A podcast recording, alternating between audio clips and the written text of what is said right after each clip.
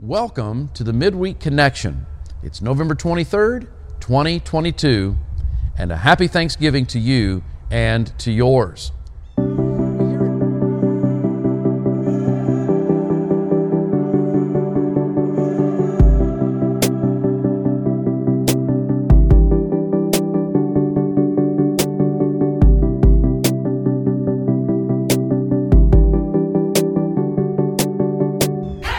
It over and over again, and yet it must be repeated often because it is just so true that we are a blessed people. I mean that. We really are. And we need to be reminded time and time again because it is just too easy to allow the chaos that goes on in the world around us to deceive us into believing that everything is bad and the world is falling apart. And it is. However, in the midst of the badness, in the midst of the many confusing and challenging troubles, the fact remains that God is good, and we, and I mean you and I, have so much to be grateful for. So, I want to offer this suggestion to you today on how to have a great Thanksgiving holiday. I have four points, and the first one is this. Number one, turn off your TV at least the news channels, and give your mind and soul a rest from all the negative storylines that continuously run. Now, I would suggest that you start today, Wednesday, and keep it off until Monday morning, November the 18th. Now, I realize that some of you will have serious withdrawals, but I believe that if we would try a temporary fast from news media, we might find the sun shining a bit brighter and the birds singing a bit lovelier. Number two, get out your Bible and start your day, Thursday, Friday, Saturday, and Sunday, focusing on a psalm that focuses on praise and thanksgiving. Now, they're not hard to find, but I want to make it easy for you, so I'm going to suggest the following. On Thursday, read Psalm 107. On Friday, read Psalm 8. On Saturday, read Psalm 100.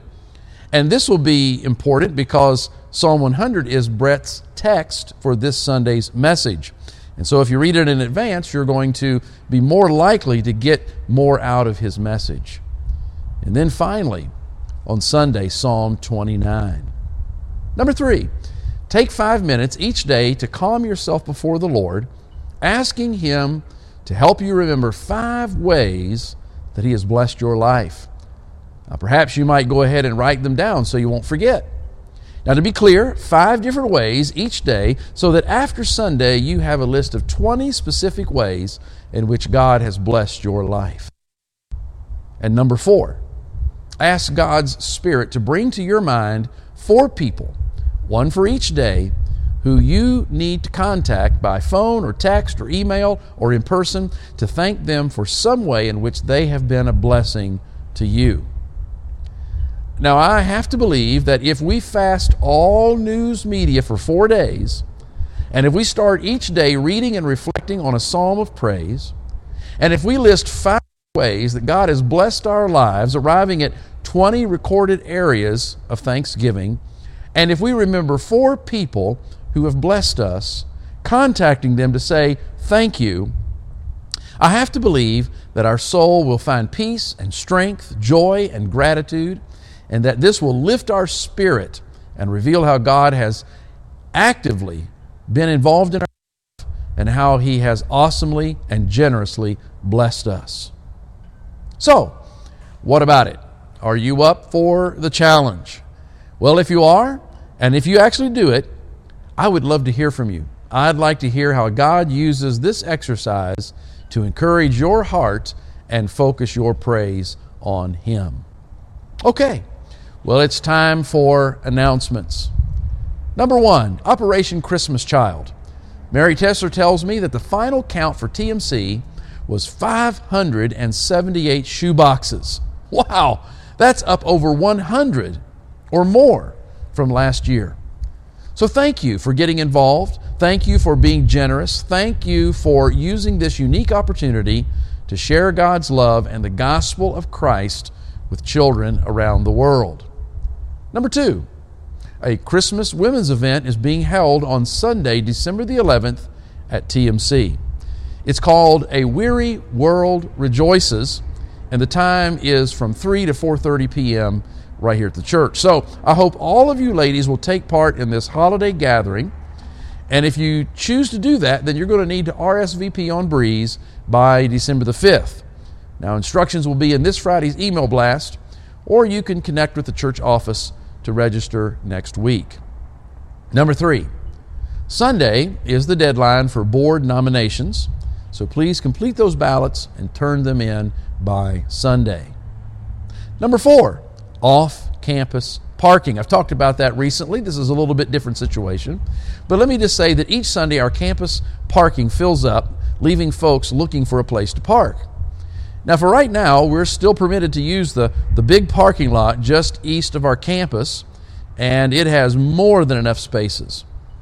Also, there is street for parking, but you want to make sure if you're going to do that that you're in the right area where it's permitted because you don't want to get a ticket. And finally, and this is what this was really about, to our south is a company called Sync, and we are not allowed to park there. Okay? Let me repeat that. We are not allowed to park in the parking lot of the Sync company.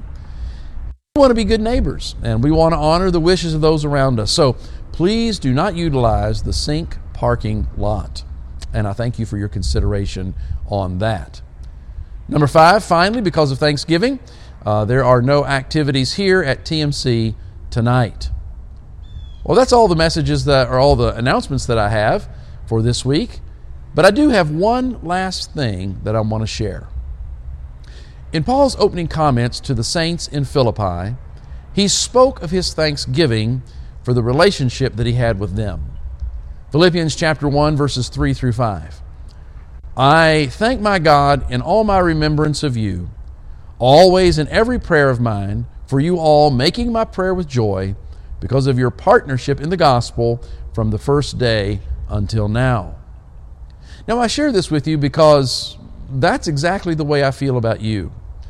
I'm so grateful to the Lord that He has allowed me to serve you as pastor for 16 years now. Together, we've had our ups and our downs, mostly ups from my perspective. And through it all, you have been so faithful in your support and friendship to me and my family. When I talk to you, uh, uh, to other pastors, when I talk of, of you to other pastors, or other people in general, I always share about how your kindness, generosity, faithfulness, love for Christ, and love for those He has given to serve you is outstanding. So on this Thanksgiving Day Eve, I want to say thank you to you for being a wonderful church to serve, and to say that I pray God's richest blessings be upon you and your family. Truly, you are the best. Okay, let's take a moment to pray together. Heavenly Father, I thank you for just your love and your grace, your mercy, your provisions. Watch over us and provide for us in so many different ways, many times in ways we aren't even aware of.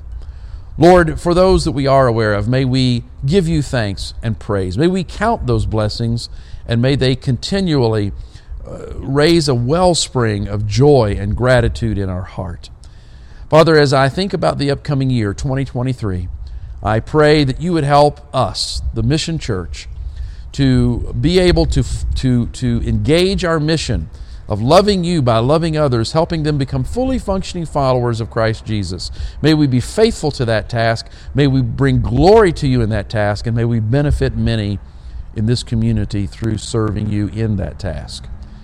And Lord, as you bless and as you empower us to do that, we will give you the praise and the glory and the thanksgiving. And I offer this to you in Jesus' name. Amen.